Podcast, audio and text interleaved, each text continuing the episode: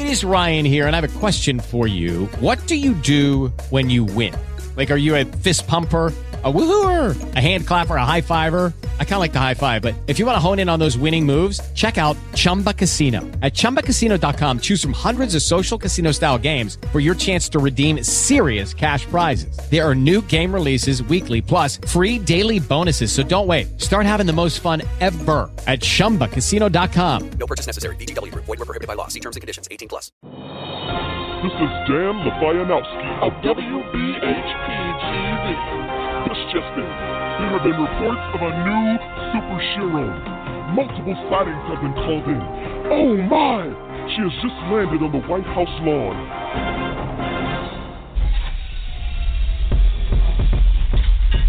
Time to fly, let's get out of here. Time to ride, let go your fear, let's go. Oh, let's go. I'm a shero. I'm a shero. You're a shero. She's a hero, yeah. Purpose in my eyes, pride in my thighs, a plan in myself. Speak with loud like hell. Never come sheep, not afraid to cry. Against all odds, I will defy. Get the gun and I don't know how. Save the day and I'll take a bow. We're no cake, but sure can fly. I'm the truth and I'll tell you why. Uncle Sam ain't on my team. I don't sleep, but I sure do dream. Dream in color every day. When you win, then I get paid. Look up in the sky, I gotta go. Somebody needs me to save the show. Paid in full is the plan of action. Even in my heels, I got traction. Leaping tall buildings in stilettos. Gotta run to save the ghetto. Possible is never far away. Today is New York, tomorrow Taipei. Riding that train, self-esteem. Hurry and come on, it's about to leave. Don't ever think you just don't let me. We fight together cause we all lead. I got your back and you got mine. We stick together, we all shine. Freedom is here and told me to say. Shero is here to save the day. Freedom is here and told me to say. Shero is here to save the day, yeah. Time to fly, let's get out of here. Time to ride, let go your fear, let's go. Oh, let's go. I'm a shero. Shero, you're a shero, she's a shero, yeah. Miss Super Shero, I need your help. There's a man, he's trying to steal my heart. Sorry ladies, I cannot finish the song. I've got to go and save the day. Save the day. To be continued. Hello, welcome to Master Griot Radio's Trekkies, Gladiators, and Noun Gems. Ask what you will. Tonight on the radio we have the one and only Lincoln Farquharson. He is the chief steward of the Far Corners Studio brand and editor-in-chief. Today we are talking about indie comics, indie comic book industry, diversity within the comics and industry, and about the Far Corners universe. So ask what you will. If you want to call in and ask questions, please call 646-716-7994. Again, their call-in number is 646-716-7994. Now, our interviewers today are the one and only. We have cosplayer and the co-host of The Xone, that's Xone, Peace Moore, and our other interviewer, Bill Andrews, celebrity photographer and self-proclaimed comic book geek. So they're going to come on, and they're going to ask all kinds of questions. So if you have questions and you want to speak, please press the number 1 or join us on Twitter. We're doing a Twitter chat, and you can post your questions there. Just use hashtag GEHMS. That's GEMS, GEHMS. Use that hashtag. We'll see your questions, and we'll make sure our interviewers pose the questions to Lincoln. So without further ado, in a minute or two, we're going to be bringing on our hosts, Peace Moore and Bill Andrews.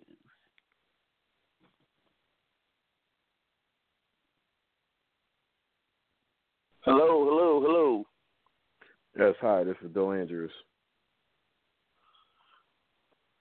Hello, hello, this is Peaceman. Peaceman, this is Bill Andrews, your co-host. Sorry, I'm a little under the weather. Trying to get it together right before I got on. We got this, bro. Yep. Good to hear your voice. Where do you live, Bill? I'm in Philadelphia, North Philly, near Temple. Sweet. North New Jersey, my friend. Okay. Has anybody else gotten on yet? I'm trying to figure that out now. Okay. You can stay on. Okay. Hello, gentlemen. Hello. Lincoln. This is Lincoln, yes. Yes, the smooth brother. You should definitely be on radio. Thank you.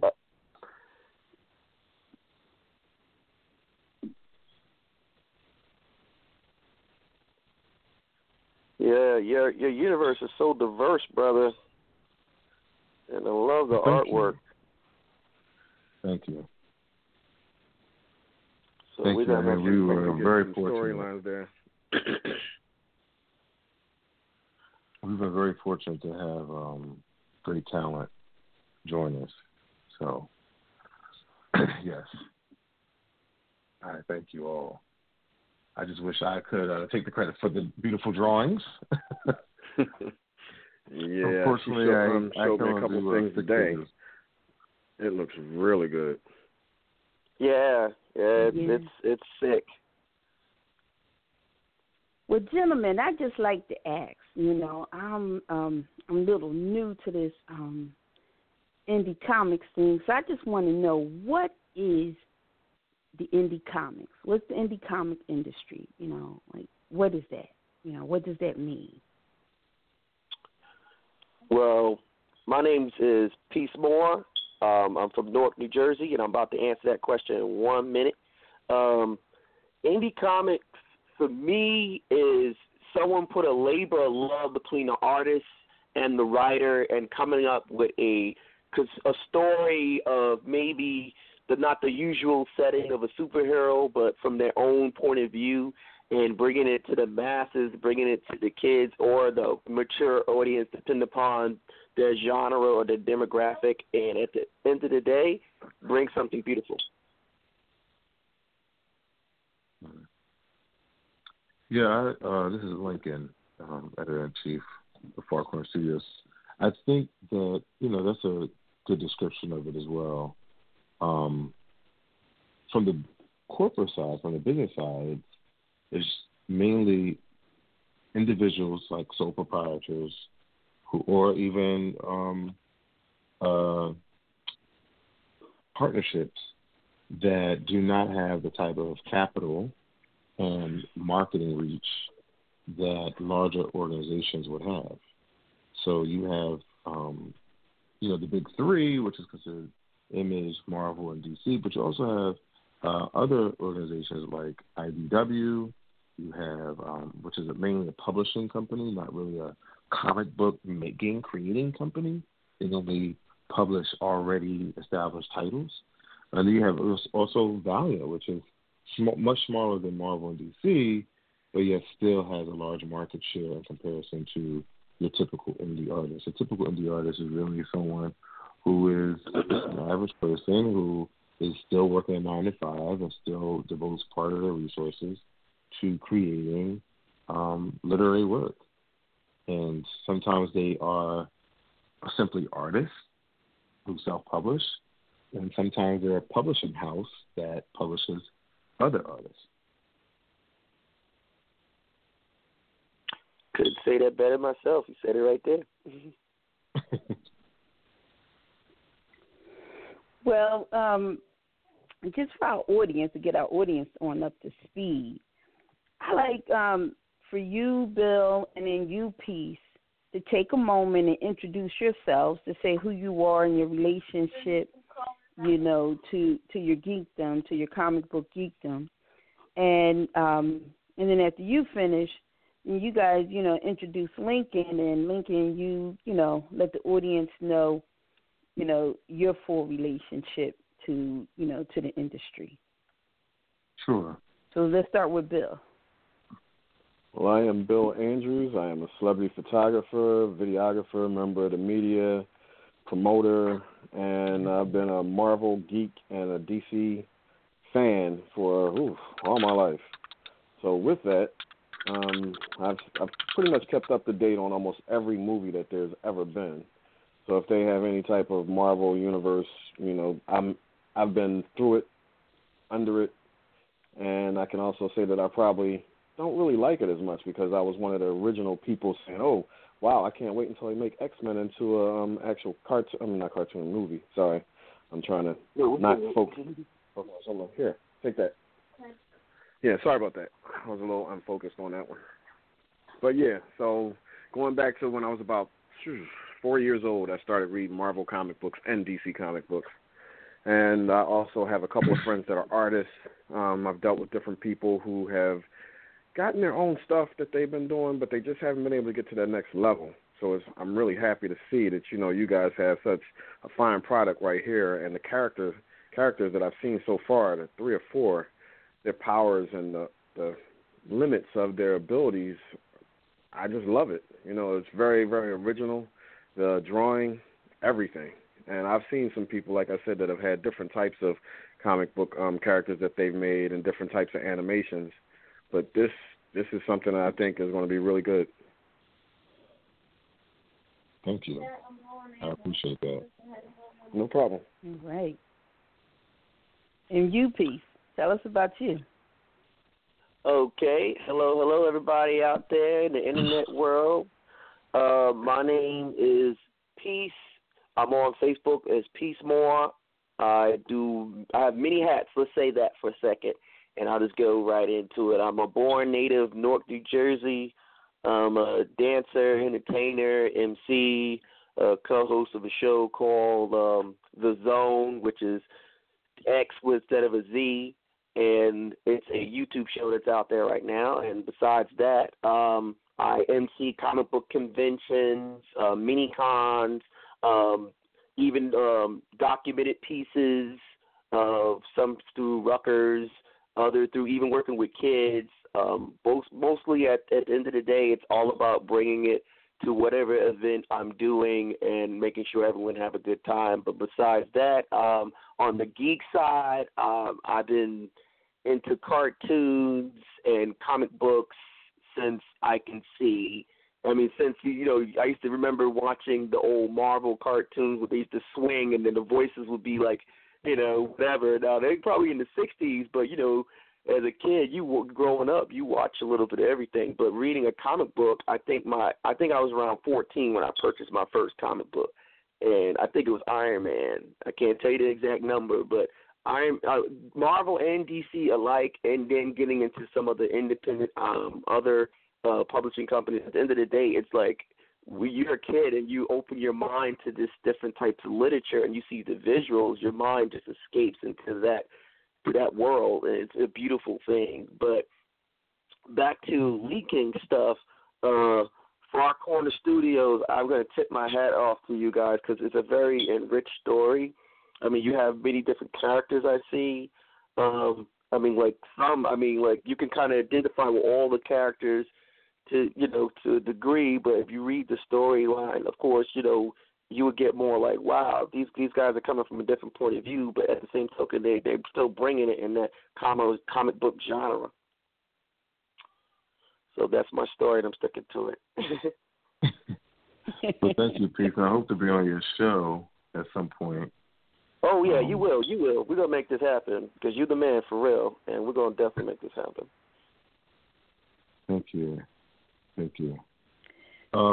guess I'll go. My name is Lincoln Farquharson. I am originally from Atlantic City, New Jersey.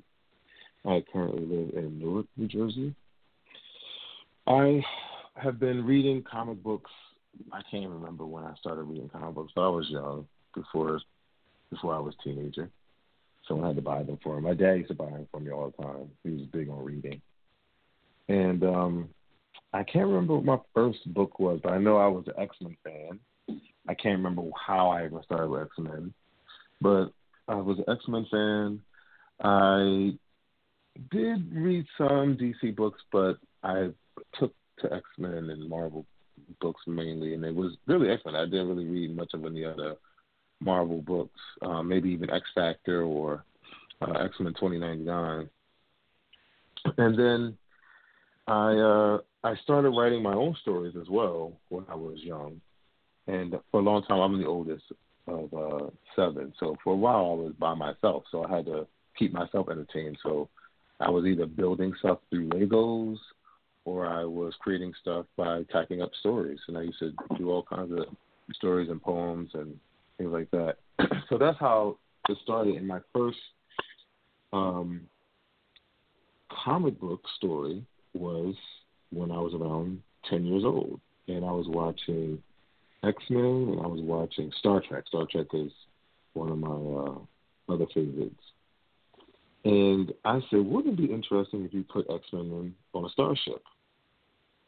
And that's how Team Genesis pretty much was born from that concept of trying to put the X-Men on a starship.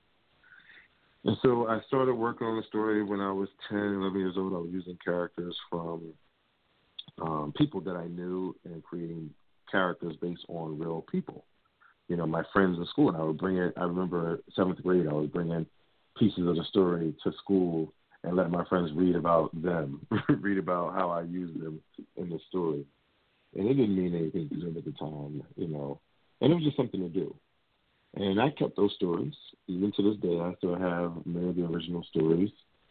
And it wasn't until about 2013 I had started to get into T-shirts. I wanted to make T-shirts.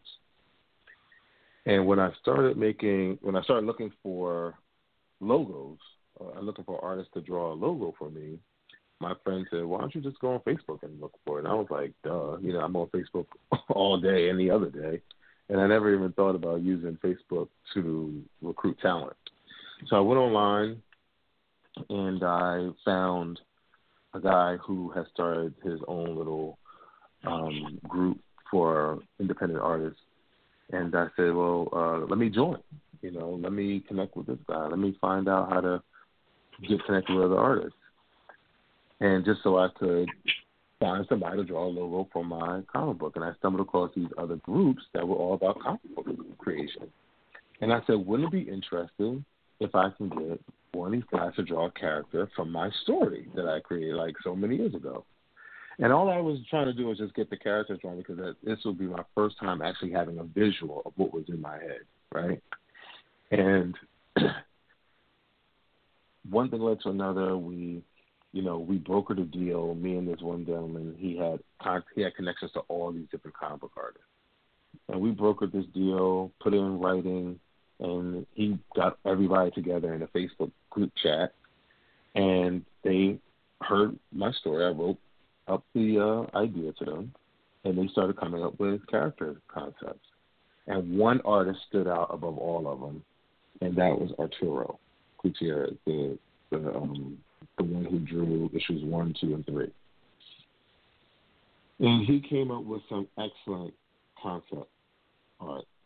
And many of the characters like Vibrant, Ice Storm, Flare, Vibrant, Ice Storm, Mirage, they were thought of in the original sitting down brainstorming idea. So what you see now, those characters were the original character designs that he created just based off the descriptions I gave of what I thought the characters should look like.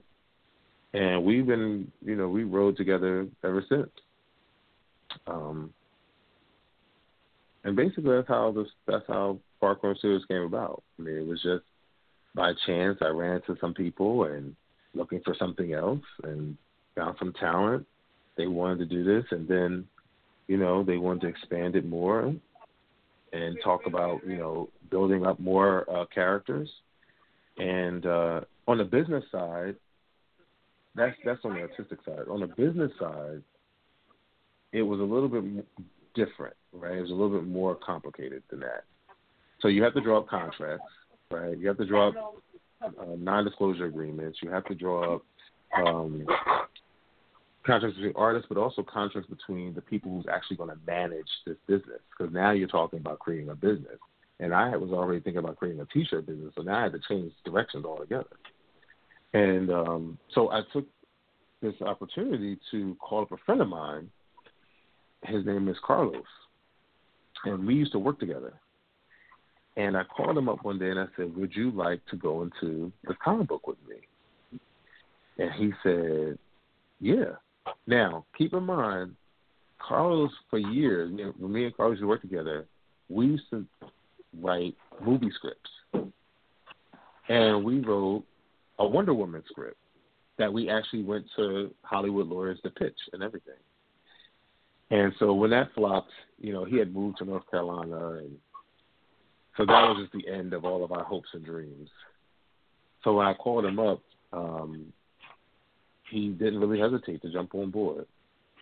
So he and I went into a partnership to establish Far Corners Studios, along with another individual.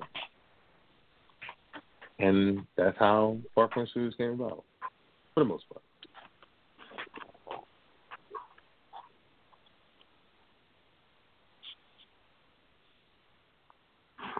Wow, that was really interesting. Yeah, it definitely was. It's funny that you said about X-Men being on a spaceship, because I think I was in like third grade, and that was the actual way it went with the original Phoenix thing. So yeah, the storyline was Phoenix. I remember that.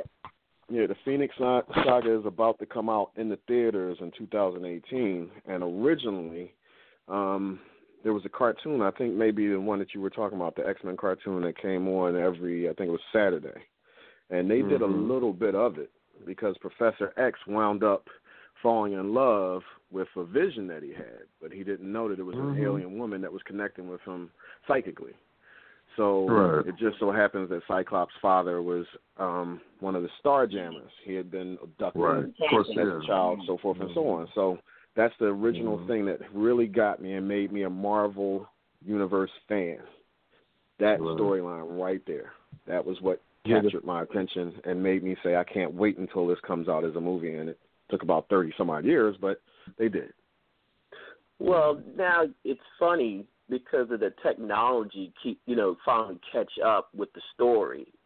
Just like with George Lucas with Star Wars, it all started with the comic book. Everybody still realized that's how he became what he is today because of the comic book.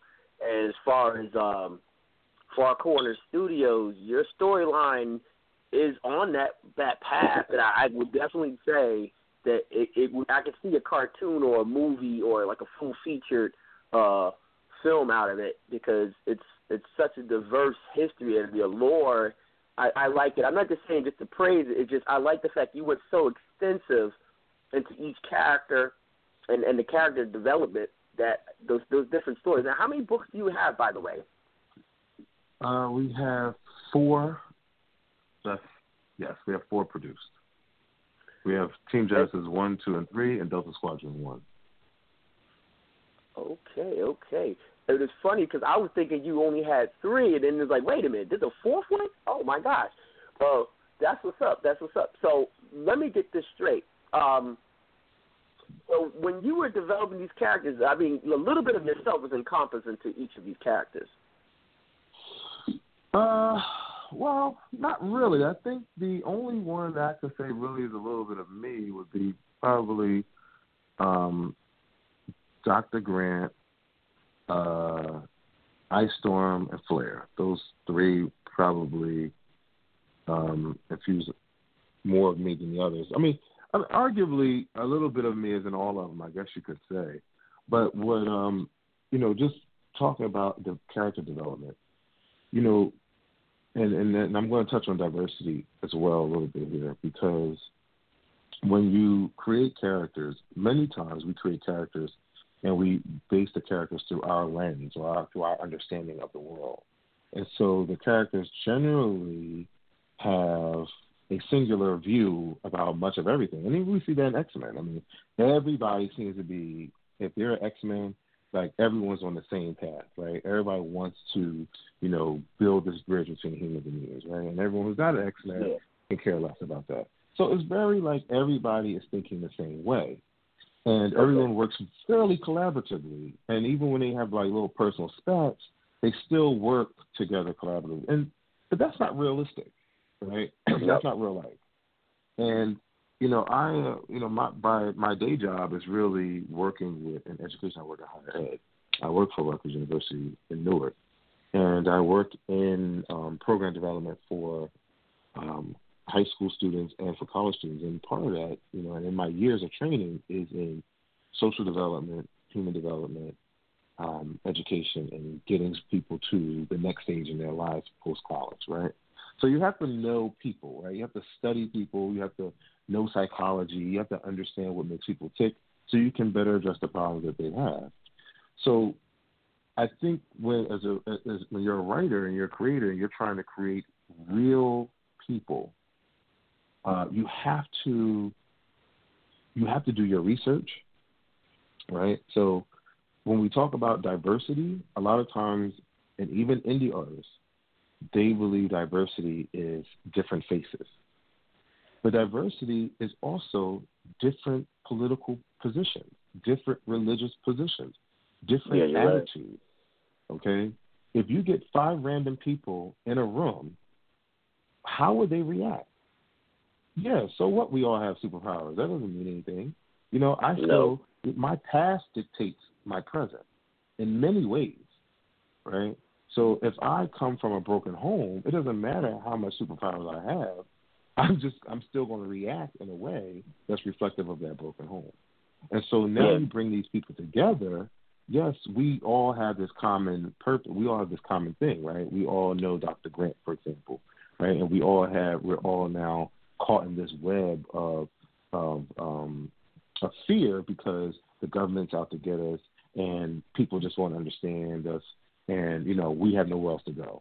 So that's what's going to bring us together and that's what's going to keep us physically together. But what's going to keep us on the same team working together? See, that's where you start talking about the different dynamics and characters. Like, for example, Streaks is already carefree. Streaks is the runner in the group.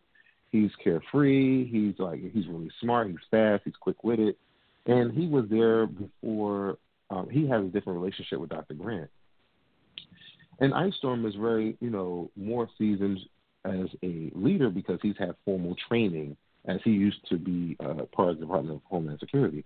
So he has formal training. He's a little older, and his personality is just a little bit more serious.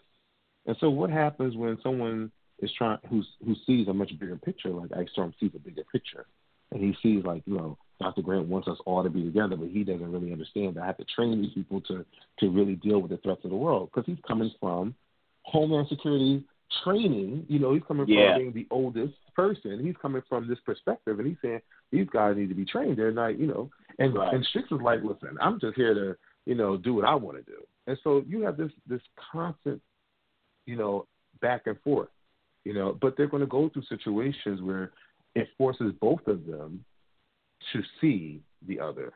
And that's something that we just don't do sometimes. And when we're in groups, what we tend to do is we just want to state our opinion and just have people accept it instead of trying to understand why each other is different. And so what we're going to do in Team Genesis is try to really explain diversity a little bit better than what has been happening in comic books and in literature, you know, and in the world, really. I mean, Rutgers University, for example, is one of the new Rutgers University Newark totes itself as the most diverse campus. But even when you have 100, you know, ethnicities, it still can be a very segregated place, you know, because certain groups are going to stay within their own little sector. There's nothing wrong with that, but how do you bring those people together, right? How do you do that? You have to teach people how to respect true diversity, meaning that differences in opinions, differences in how we see the world, differences in how we interact. And so in order for a writer to really do that, you know, I am a black male living in New Jersey. How do I get to know what a white woman in Ireland is doing, right? So I have to do some research. You got to study the history of these countries. You have to study the history of certain cultures, the demographics, of religions. That's right. Mm-hmm. And then you have to talk to people who may fit those descriptions, you know. You have to survey individuals. There's a lot of groundwork you have to do if you're really trying to, you know, be authentic in it. And don't get me wrong, it's going to be limited to certain things because you are not from Irish, that area. You know, right? You know, you are not in Ireland. So you're going to be limited in many ways because you are not that. But I think that people who read it will at least respect the attempt. And that's what we're hoping. Well, I would definitely think so too. I mean, like you said, it's all that hashtag diversity. We got to put that out there. We definitely have to put that out there because people got to understand. Like, you can be, for instance, I can be from Brooklyn. You know, I'm not from Brooklyn, but, you know, it's just the whole mentality. If you're from Brooklyn, depending upon what type of family you have, and you're put in a situation that – I'm sorry. Someone said something. I'm sorry. But let me just get to the point. No, that was my son. I'm sorry. Good. Okay. Good. No, just go ahead and finish. That wasn't me. He said something to me, and I had taken the phone off of you. Sorry about that. Oh, okay. I apologize. No, I was just trying to point out that it's just that – like you said, we can all think a certain way and all be from different point of views, but in the universe of realness, we have to come together for the common goal. And in this case, you know, it doesn't always work that way. Mm-hmm. But it's all about trying to get through to get there. Right. Okay. And I think – oh, go ahead. Yeah, I'm sorry. Just as a producer, I just want to come on for a moment and let you know we have a few callers on the line. Everyone, thank you for calling in. And are you ready to take some questions? We have a caller from the 862. Sure. Hello. Hi there. 862, that's Jersey. Hello, how are you? I'm good. Good. This is H.B. Gibson, the creator and host of The Xone, and I know that my buddy, my boy, my Energizer Bunny Peace, the co-host of the show, is also there. What's going on? I don't know what you're talking about. You know what? I made a promise that I wouldn't call him Energizer Bunny anymore. The reason why I call him that is because he brings so much energy to the show, and I appreciate him so much. He does. Yeah, now I'm looking. He's like that in real life, too. Oh, no. Y'all going in on me now. No. He's great. He provides a lot. He does a lot for the show.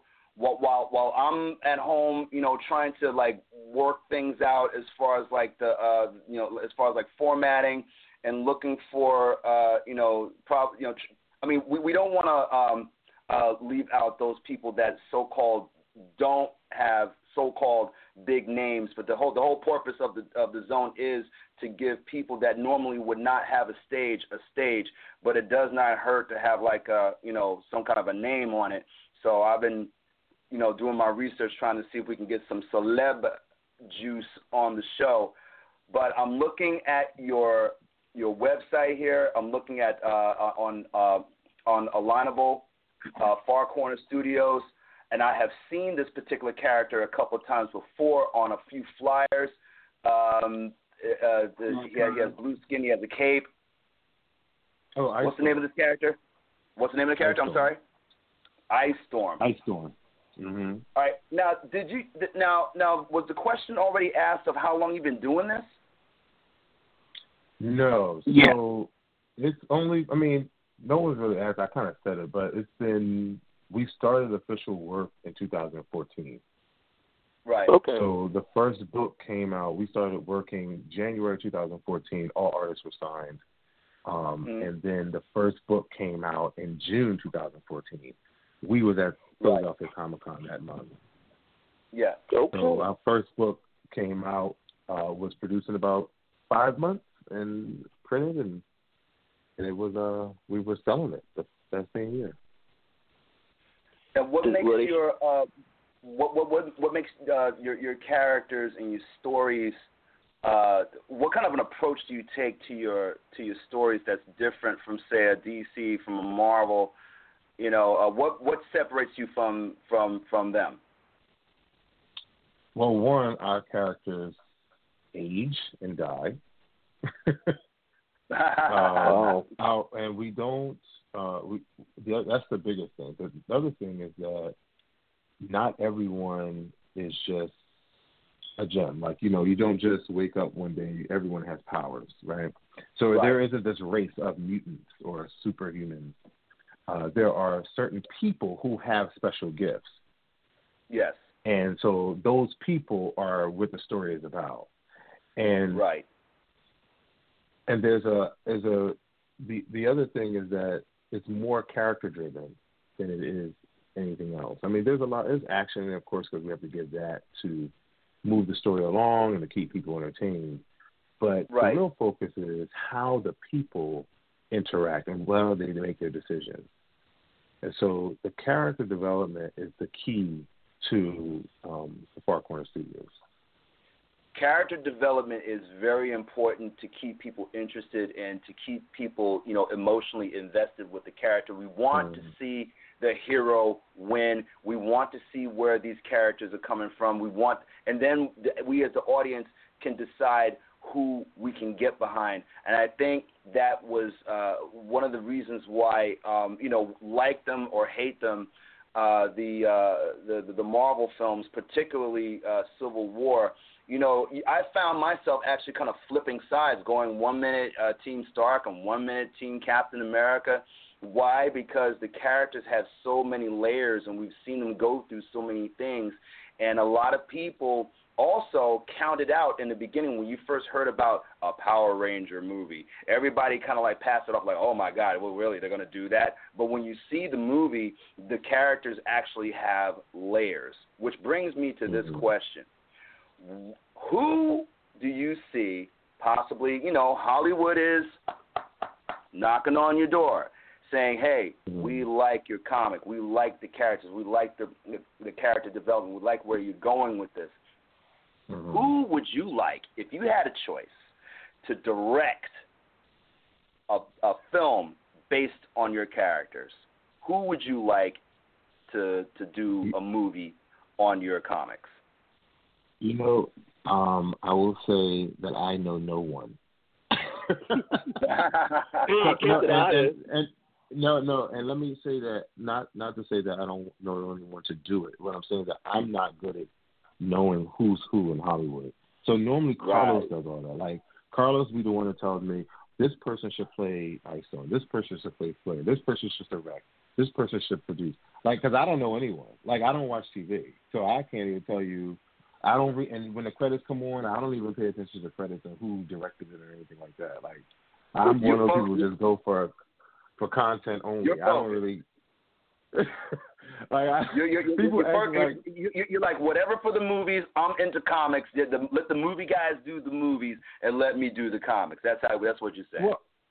Well, not even that, because then they ask me, well, who's your favorite writer? And I'm like, well, I don't know, because I don't even know them like that. That's cool. That's very cool. That lets you know, like, you know, listen, I'm focused. You know, I'm worried about this universe. I'm not really thinking about that universe. But if Hollywood does happen to call, you know, I would say do some research and make sure that they're the first thing he talked about. Well, I mean, I trust Carlos to make that decision. He'll know. He tells me who's the best and who isn't. So, would you say no to a fan film, like if like an upcoming artist or an upcoming filmmaker sees your comic and says, hey, you know, I want to do a superhero film, but I want to do something independent. I haven't seen these guys before. I haven't seen Far Corners Studios, you know, work before. But now that I'm looking at it, it's looking really interesting. You know, I know that, you know, there's a lot of fan films that have been, well, films, I can't call them fan films because fan films is based on pre-existing franchises. I'm talking about somebody that actually do a film, like a short, on your character. Any kind of, I'm open to all that. I don't mind, you know. I don't mind people taking the characters and making stories from them and anything like that. I think it's high praise, you know, that someone would take time out of their day, use their limited resources, whether that's time, money, whatever, that someone would take their limited resources to, you know, to dress up like you, to dress up like your characters, or to use your material. I think that's high praise, honestly. That really would be awesome. And that, and you know what else would be awesome? I just like to join in. Yes. But you know what I also like to say? I like to also say, in response to that, as part of the Far Corners Universe, you know, that is really not far off. You know, Lincoln already has vision. He knows where he wants to go. And he already has a vision. And we had a vision, and you write it down. You attract what you need. You know, I do marketing, and I also do marketing for, been doing marketing for theater since 1998. So that is really not far off at all. That's really where we're working to. And we've had a couple nods from people about actually doing licensing. That's how strong the characters are. Good. So, excellent. That sounds possible. So we spoke it out there. So if anybody wants to talk now. Well, listen, on that note, I know you got more callers and everything. I want to just thank you for accepting my call, and I would like to have each and every one of you, including the host of this wonderful radio show on The Xone, very soon. Hey, Pete, let's make it happen. Yes. When is the next time The Xone comes on? Well, The Xone comes on. It's a show that's on YouTube. We're up 7 episodes, actually 8 episodes if you include the little sub episode that we little segment that we just put on. It is a geek based web series where we talk about comic books, anime, film, cosplay conventions. Especially, we want to give stage to the independent comic book artists. That's one of my main things, and independent filmmakers and, you know, cosplayers. We want to give them a stage as well as possibly having, you know, some celebs on the show, but we really want to give a stage to those who would normally not have a stage.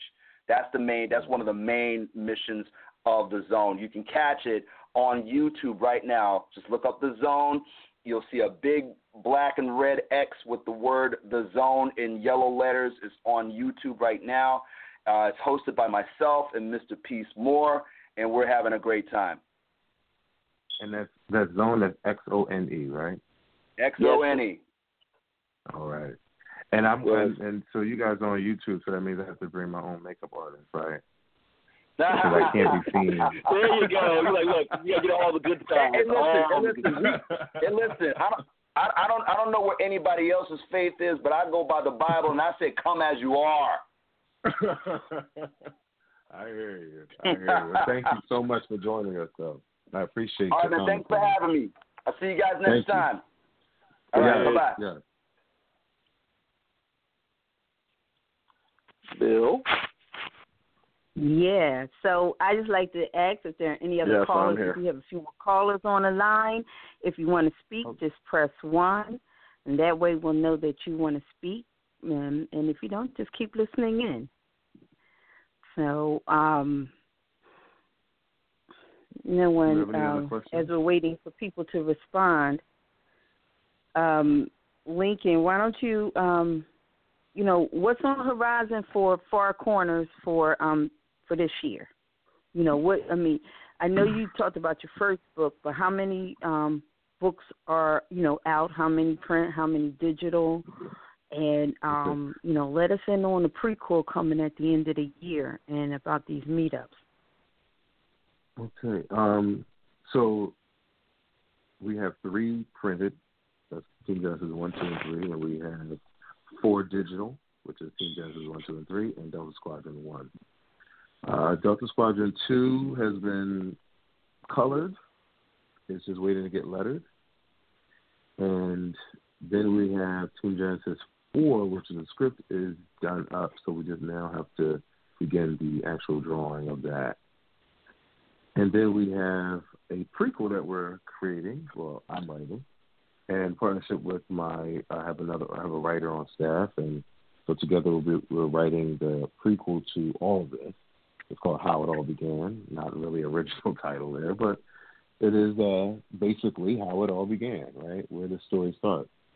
And the story, let me give you just a backstory just a little bit, that this story is not about Team Genesis, right? This story is not about a group of strangers coming together to save the world, okay? This story is about 2 people from the future who are trying to carry out their own mission. And one of those individuals is Dr. Grant, and the other one is another being called Energox. And Energox is an alien from another planet, obviously, alien. So they're both from the future. And so How It All Began brings us to introducing us to Dr. Grant and Energox in their actual timeline. And it shows how they came to our path. And that's how it all starts. So we're looking forward to the prequel. The prequel will be broken into 4 parts, 01 through 04. It will be free. It will probably be on Tumblr, but we're also making up our website right now. Our website should be ready to go by June. My fingers are crossed. So it will probably be on our website as well. And we also have some meetups coming up, right? Honestly, the meetups is Jackie's idea. I just say, sounds great, let's do it. I know that we've asked Peace, right, to come on board and help us flesh out what these meetups look like. And, because we want the meetups to be about, and keep in mind, the meetups, my suggestion has always been, the meetup shouldn't just be about Far Corners Studios. Just like this conversation isn't really about Far Corners Studios. I mean, yes, the focus is Far Corners Studios, but the conversation is also about diversity, right? All about the indie industry, yes. Right? And so we want the meetups to also be about that. We want the meetups also to be about the indie industry and diversity and how we can, and using Far Corners as the focus when we talk about these issues.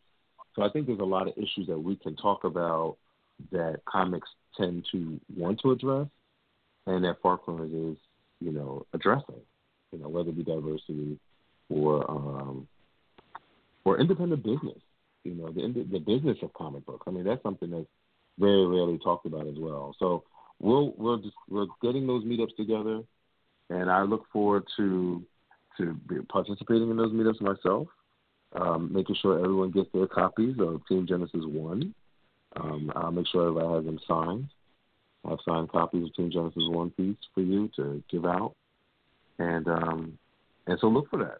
And Jackie, you'll be posting that up soon about when those meetings are and what we'll be discussing with those meetups.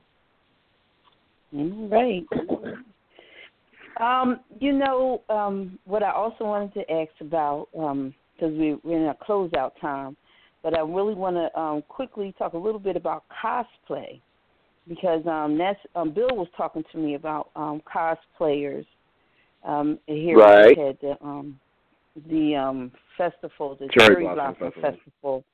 Yeah, we were there. I know you're into the piece. Yeah, and then Bill is a photographer, so I'm just curious. I mean, are you doing a lot with cosplay? What's the growth of cosplay? You talk a little bit about it, and then you talk a little bit about it, Peace, and you guys let us, do Far Corners have characters that cosplayers would be interested in as well? Bill? Yes. Do you want to? I have a lot to say, but I want you to hear. I want you to chime in because I know you got a lot to say too. I wanted to kind of piggyback off of this and try to link what I wanted to ask since you said we were on short time. You had said something earlier about your characters actually die. Now that's very, very interesting to me. So that brought about a question in my head is, one of my favorite TV shows of all time was 24, and I'm really starting to like 24 Legacy. Now they do the new show, right? Yeah, they do a real time frame with what it is that they're showing you. Now, is that what you're going to do with your characters as well? Do a real true time frame that, say, for instance, you know, the X-Men have been pretty much the same age if they do the original X-Men that I started reading. They've kind of remained the same age over the course of like 30 years. Now, if you're going to kill your characters off, and then I'm hoping you're going to replace them with someone, are you thinking of doing it in that same time frame there? Because I think that this would be the key thing to separate how people are going to see your characters and want to become cosplayers. If you're going to do something that different, because I've never seen that done in a comic book before, if that's on a table, I think that's something that's going to grab a whole different audience of people because it's more about what we've been seeing on TV today with Marvel going out and doing their offshoots. They're doing things that are just so different, and that's something that probably would be catchy that would have people talking about it.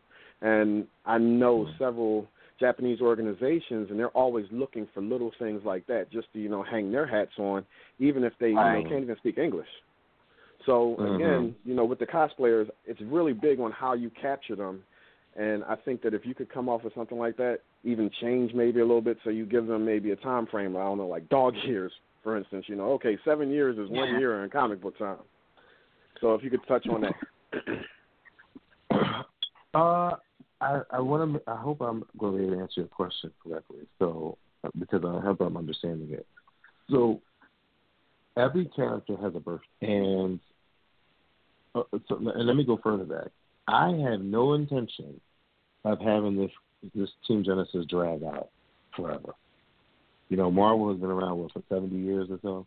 I mean, I have no intention of it lasting 70 years. And I know that sounds like so crazy, right? Because everyone wants to be like the others. But, I mean, honestly, I don't think that's real. You know, I don't think that's realistic. What I think is that, and I know that if you were to go corporate, they would be like, you're crazy. We're going to reanimate these people if necessary. But I think, one, it's unoriginal. Okay? I think that it's a cop-out, it's an easy way. You know, if someone likes Captain America, what they do is they constantly reinvent the same Captain America, and or they constantly bring him back out with different storylines because, you know, he's a guaranteed sell. And it's a business move. It's not really a creative move. It's a business move. You stick with what you know, which is why we have Hollywood rehashing old movies because they have been known to sell, and they don't want to take risks with new ideas. So, for the creative, you know, it's easier that way also for the creative side because you don't have to come up with new characters. For me, this isn't really, I guess it's because this isn't my passion in life, that this is why I gave everybody a timeline. So for me, when I did it, I said, you know, they're all going to age, and if they get killed in the story, they're not coming back unless it's like some really, really special circumstance.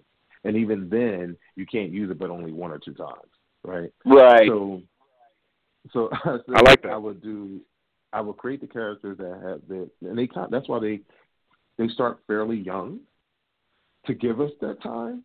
So by the time you guys get wind of them, they may be in their late 20s, which is still good to still use them.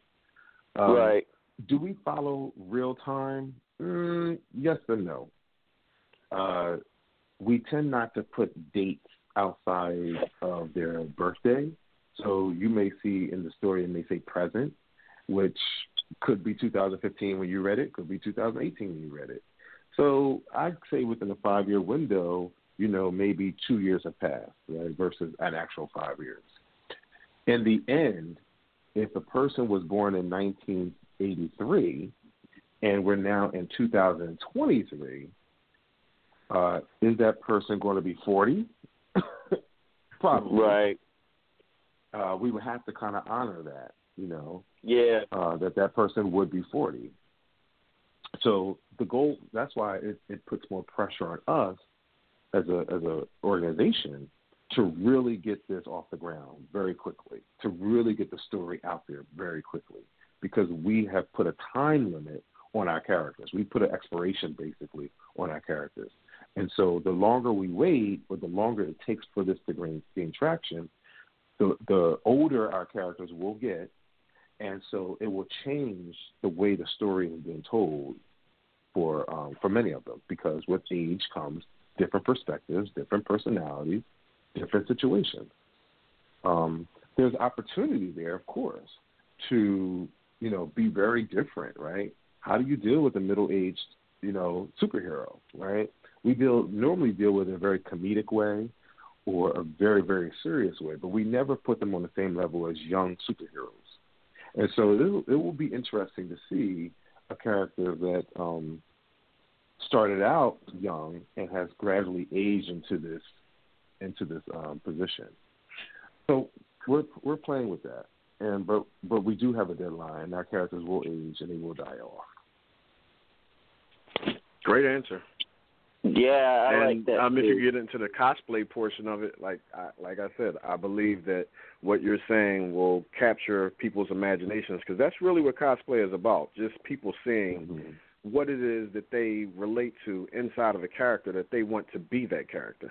That's why so many right. African-American women, you know, look at Storm, and the yes, character right. that you have is beautiful. She's gorgeous.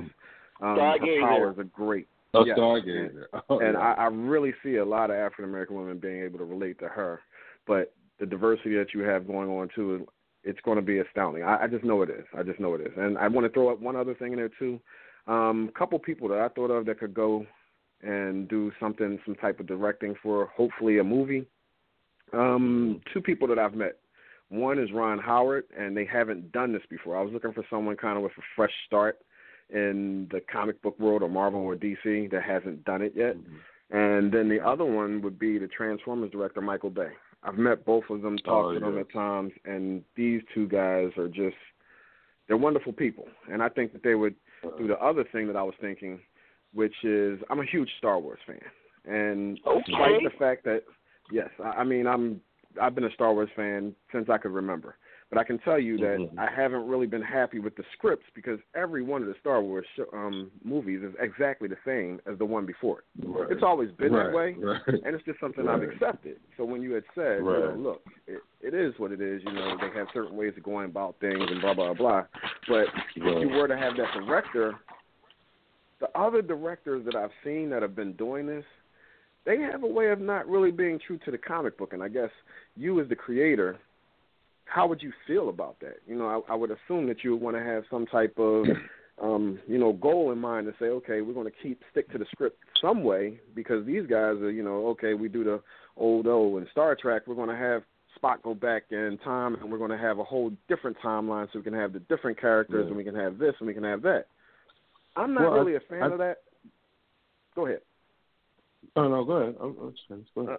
I'm not really a fan of that, but how far off course of what it is that you want is your core do you want the storyline to go to? So say you have that best-selling, you know, storyline like the X-Men had with the one when they had the Sentinels and they had to come back in time and everything else. I forget what the name of it is. Back to the Future Past. Days of Future Past.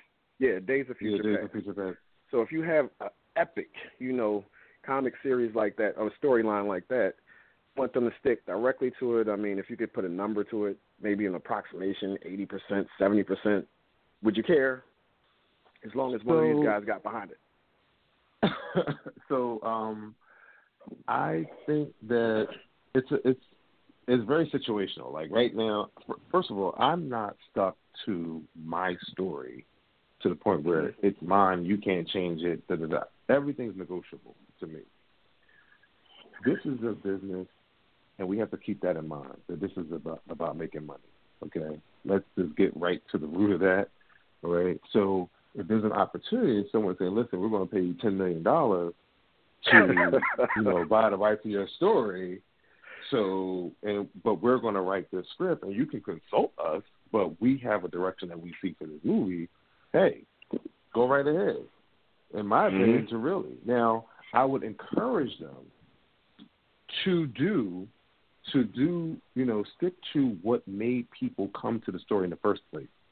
You know, stick to the foundations of why people like the story. And I hope that they will listen to that.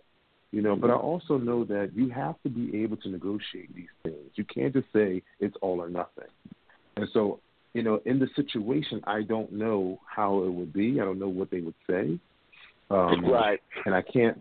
So I would argue that I would argue for keeping the basics, the foundation, the founding principles of the story, because that's what drove people to it originally. As long as you give that. Now, I would like for them to stick to canon. One of the reasons why I am not a fan of the X-Men movies, because they do not stick to canon at all.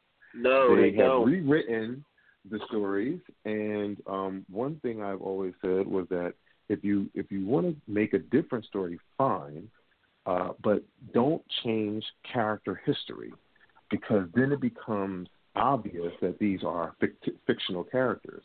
And in my opinion, people like your characters because they see themselves in it. That's the reality of it. I mean, we go into fantasy because we try to escape, you know, our world, our real world, and live just different world. But we also want to see ourselves in those places and spaces.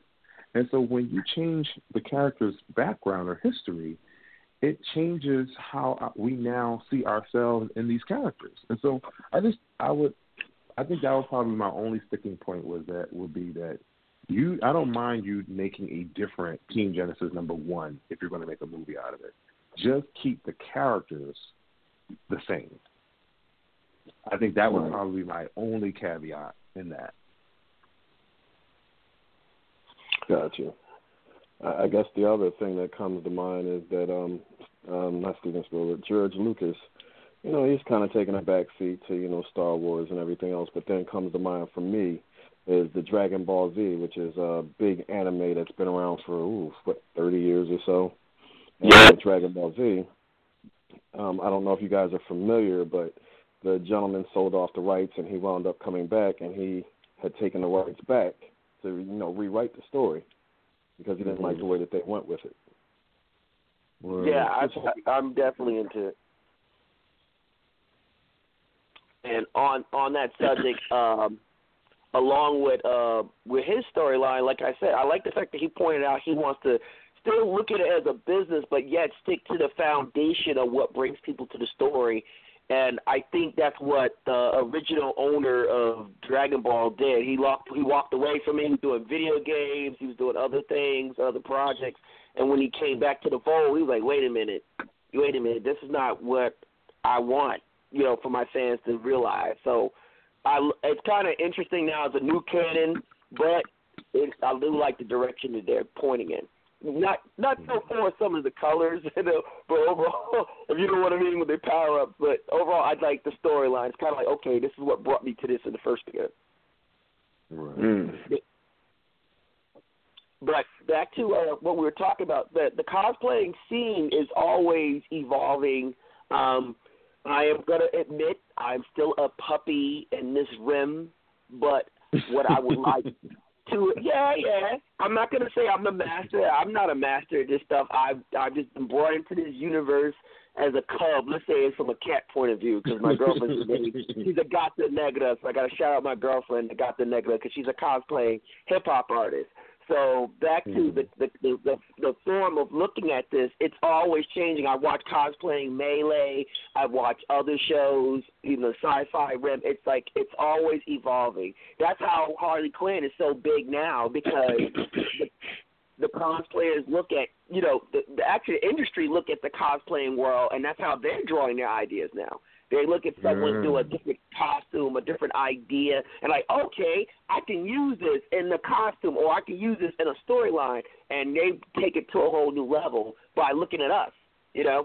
So I think it's a very interesting thing to see if we can cosplay some of his characters and bring them to the forefront, you know, or gender bender. You know, the gender bender, if you don't know what that is, gender bending is like when you have a female character and it'll be done as a male, or a male character done as a female.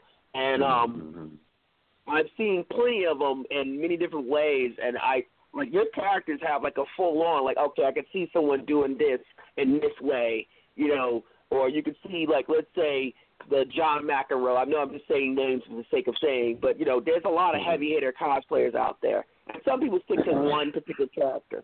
But these characters, I can see someone. Okay, I can see someone wearing that costume of Ice Storm, right? That's the one of your characters, yeah. Yeah, yeah. And I like, because he's very defiant. You could, like you said, from his training, I can see someone wearing an evolved outfit of that. You know, like, because you have different versions.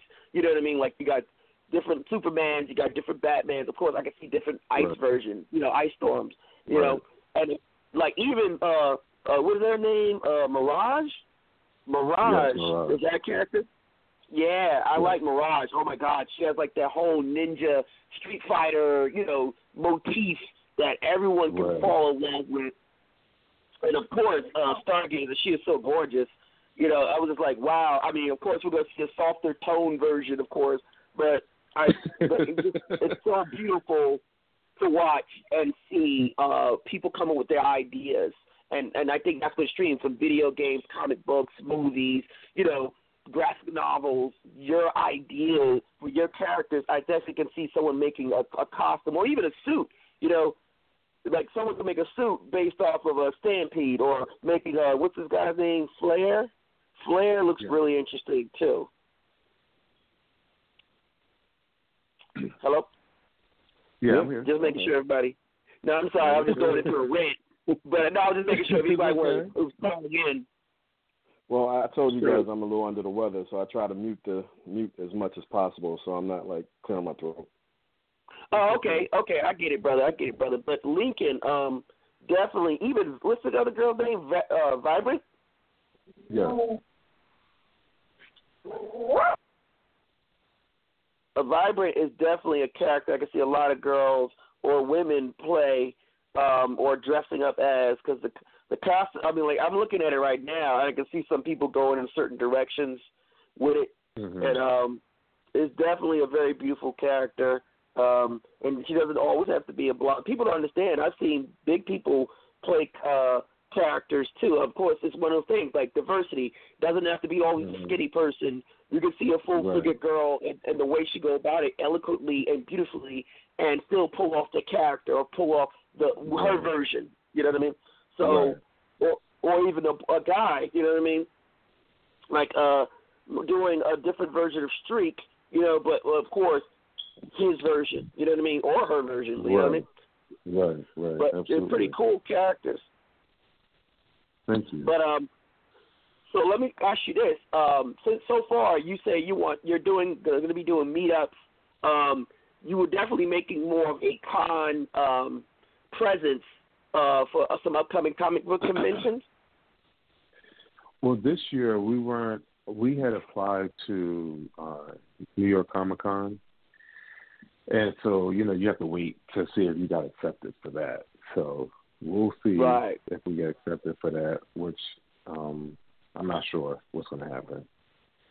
But we have no other cons scheduled to go to this year, mainly because we're trying to produce content. So one of the things with indie artists is that you're constantly broke, you know, and so we have to do this conversation again because, you know, it will be interesting. We should talk about the business of comic books. I mean, I think that, you know, fans and they really don't appreciate the time and the resources, and I include time in that resources word, the resources that go into creating a book. And it is understandable that they would. They just want a product, and I get that. But if for indie artists, and that's why I always try to say that we have to really support each other, because it is truly, truly not easy. Not easy. It is a very time-consuming effort, and it's a very expensive effort. And yes. You really have to have an understanding of business in order to really pull this off successfully. And a lot of people out here are doing this for the love of it, you know. And people say, "Oh, Lincoln, you know, I'm so glad you're pursuing your passion." And I'm like, "This is so not my passion, but this is not my passion, but I like it, and I can do it, and I am going to do it." But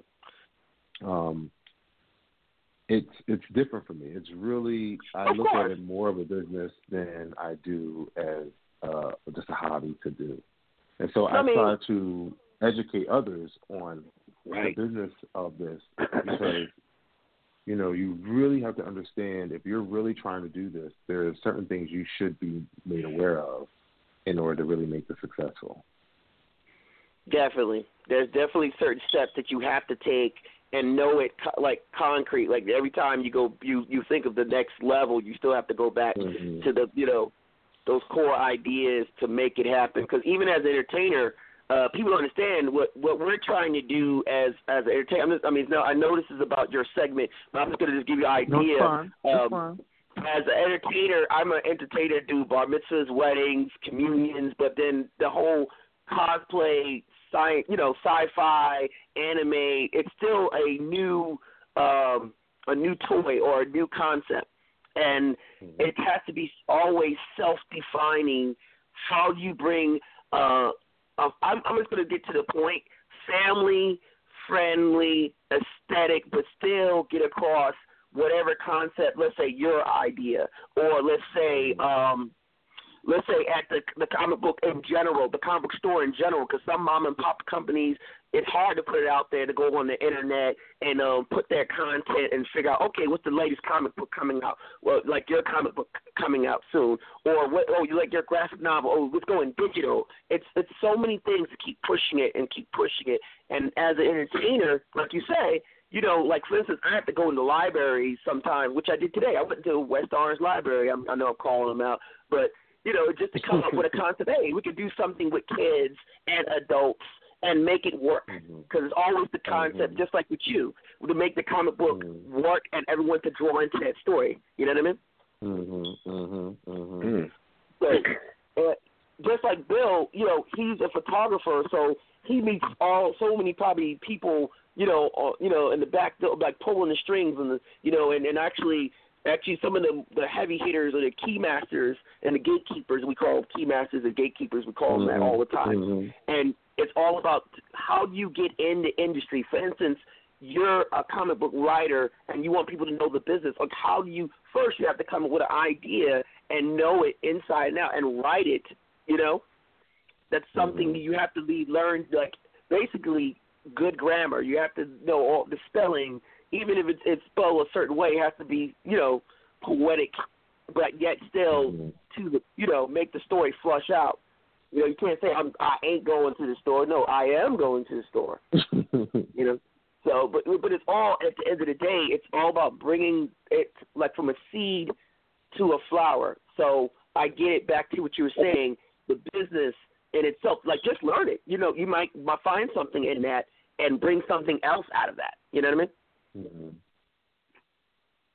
Yeah, I mean, there's you know, we would it's a whole nother segment to talk about with the business. Yes, I know. I just don't want.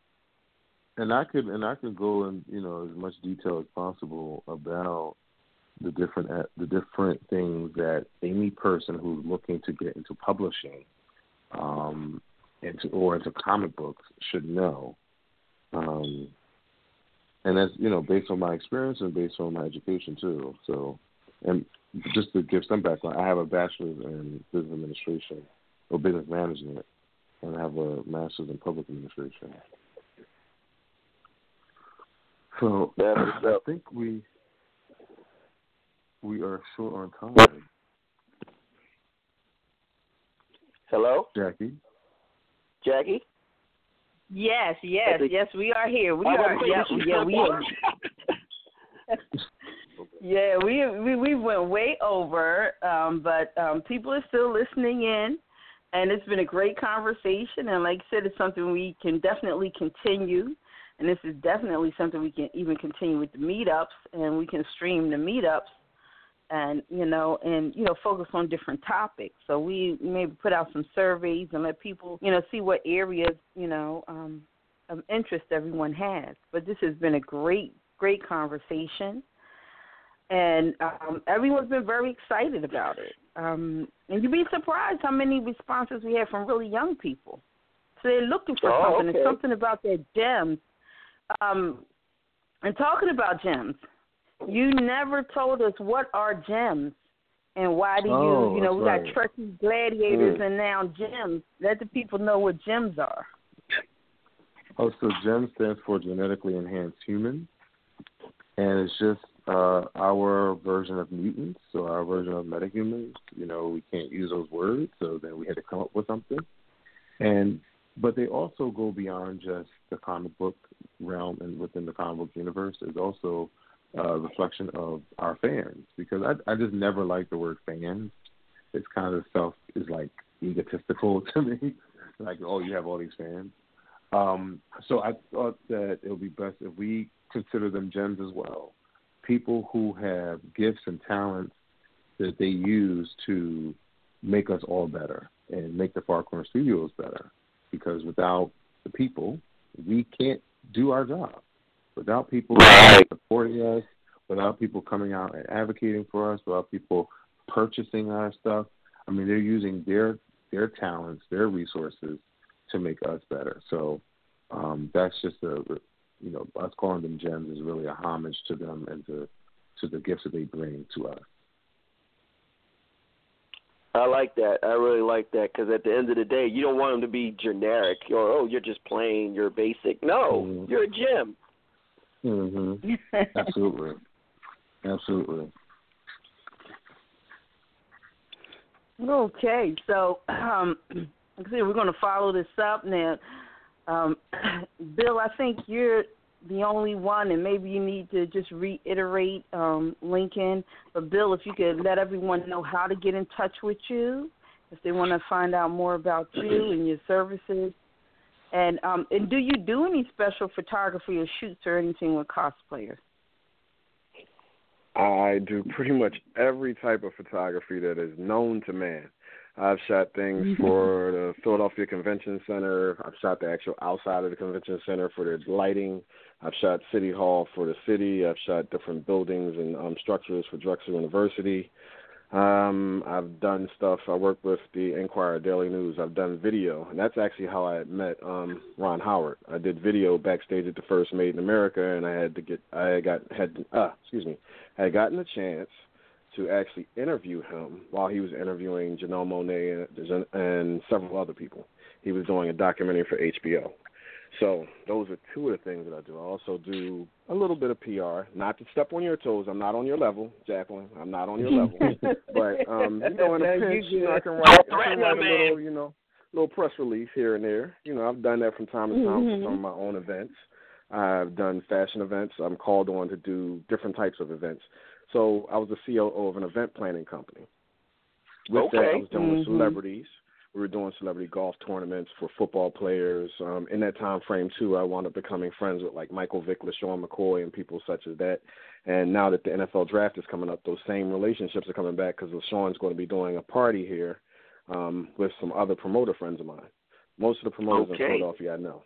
So for the past 15 years, actually probably 18, I've been a professional photographer, and then before that I was kind of a professional party goer.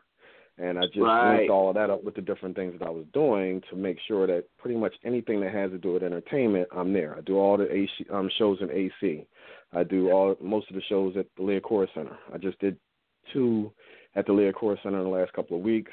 I work with the radio station. So normally I'm that person that has about 1 degree of separation from most people who are in any industry, in fashion, politics, or, of course, entertainment. You're that gray area. Yeah, I'm a big gray area. No, that's good. That's cool. I respect it. I bow down. I'm not worthy. Thank you. Thank you.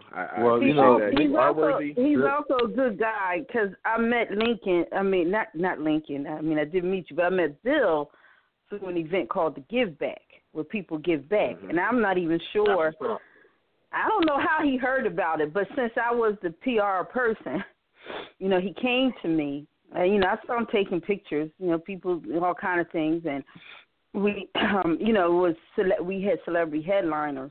But he gave back. He donated some of the images, but he wanted to give them to me. So I just made sure everybody knew about them.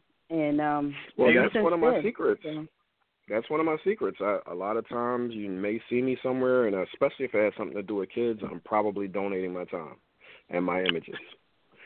So that's my key thing that's got me to where I am now, that I have no problem, you know, doing things of that nature, especially if it's for a good cause. I love children. So, and that's what this is about. Yeah, well, let's continue to build the three of us, because I think there's so many things that we can do to leverage each other in a singular way. So especially when we talk about giving back and, you know, doing things for children, I think we could really do some great things. Also, Bill, any of your people into comic books? I mean, you ringing off a lot of things here, brother. Yes, and so you need to. I don't know the ones that are into the comic books, but I know that I thought of a couple of people that could play some of your characters, like professional ball players. And, you know, that would be a nice thing right there.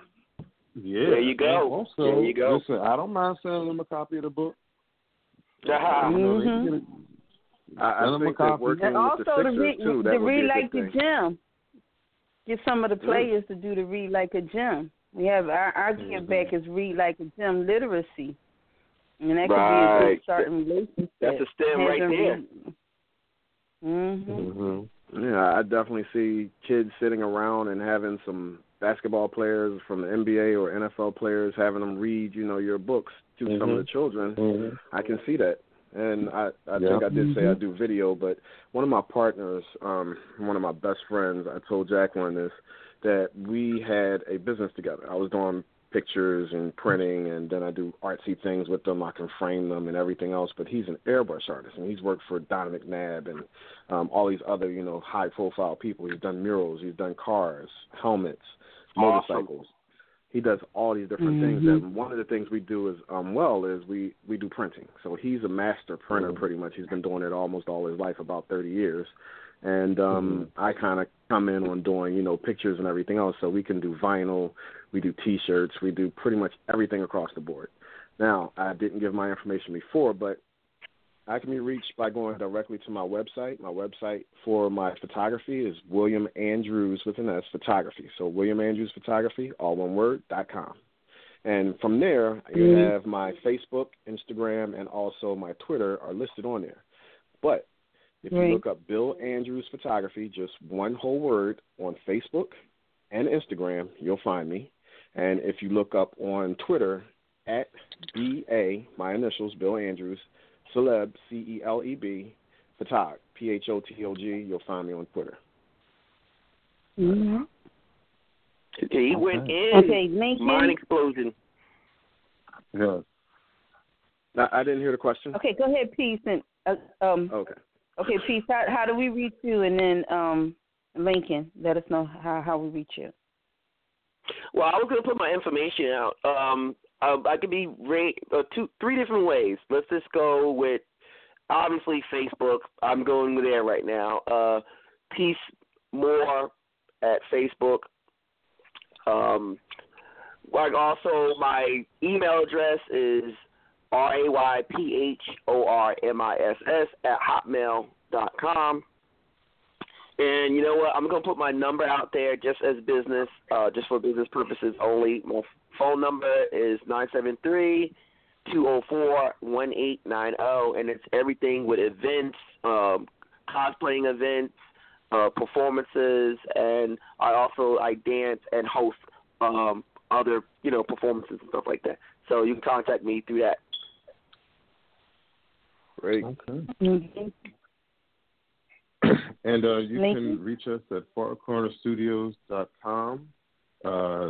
Actually, I'm sorry, FarCornerstudios.com will take you to a page that says it's coming soon. But we're on Tumblr right now until the website is up. We're on Tumblr at FarCornerstudios.tumblr.com. And we also have Instagram, Far Corners Studios on Instagram. And we also have Twitter, which is FarCorners, and that's two S's at the end. So it's FarCorners with and then S. So, and then we also have, what else do we have? We have, oh gosh, I'm losing it. Tumblr, Facebook, Far Corners Studios on Facebook, and Team Genesis on Facebook. And you can reach me. You can reach me on chief@farcornerstudios.com, which is chief@farcornerstudios.com. Yep. And also on LinkedIn, we have a company page, Far Corners Studios. Yes. Far Corners Studios LLC on LinkedIn. But yeah, but even if you just go to the Tumblr, like farcornerstudio.tumblr.com, I think our social media handles are there, so you'll be able to get everywhere. And I just have to figure out how to put a lead capture on even farcornerstudios.com, because if you just sign up on then you know you'll get updates and everything. So when you go to the Tumblr, you'll be able to sign up so that you can. Everything that's going on. So, gentlemen, we're going to just say we're out. And, I needed to let everybody know, I forgot to say, the show opened up with Shiro by Mahogany. She's an independent artist. Was it okay, Lincoln? It's fine. It's fine. We're going to have our, fuck. I know, I'm like such a critic, right? He's like, I'm gonna do the home thing music. Yeah, we have a Far Corners Studios. We have a theme song we've got produced by a young guy in Philadelphia. So I can't wait for everyone to hear that. And we also, I didn't tell everybody this. We also have a 30-second teaser that's coming out, animated teaser coming out. Right. So I'm looking forward to that. All right, so we have some great things coming up. So everybody just, stay aboard. Please, hit us up at farcornerstudios.tumblr.com or on any social media handle. And let's just keep this going. And we're going to have one of our other topics has to be about the universe. You have to tell us, what makes the Farcorners universe. Okay. Absolutely. All right, thank you. Anyone else have anything to say? No, thank you. Thank you. Have a good night, everyone. I appreciate your time. It was a great conversation. I'm looking forward to talking to you guys again and meeting up with you and meeting you in person. I think this is going to be an excellent thing to make this happen. Get out there. I see big things for you guys. I'm very proud of to know you, talk to you, and I'm hoping this thing goes to the sky and back, and then back up. Let's take it to another level. Definitely take it to another level. Okay. Absolutely. Thank you, guys. All right. Have a good night. Good evening. Good night, everybody. Good night. Water. Peace. Hey, guys, it is Ryan. I'm not sure if you know this about me, but I'm a bit of a fun fanatic when I can. I like to work, but I like fun, too. It's a thing. And now the truth is out there. I can tell you about my favorite place to have fun, Chumba Casino. They have hundreds of social casino-style games to choose from with new games released each week. You can play for free anytime, anywhere, and each day brings a new chance to collect daily bonuses. So join me in the fun. Sign up now at ChumbaCasino.com. No purchase necessary. VGW group. Void where prohibited by law. See terms and conditions. 18+.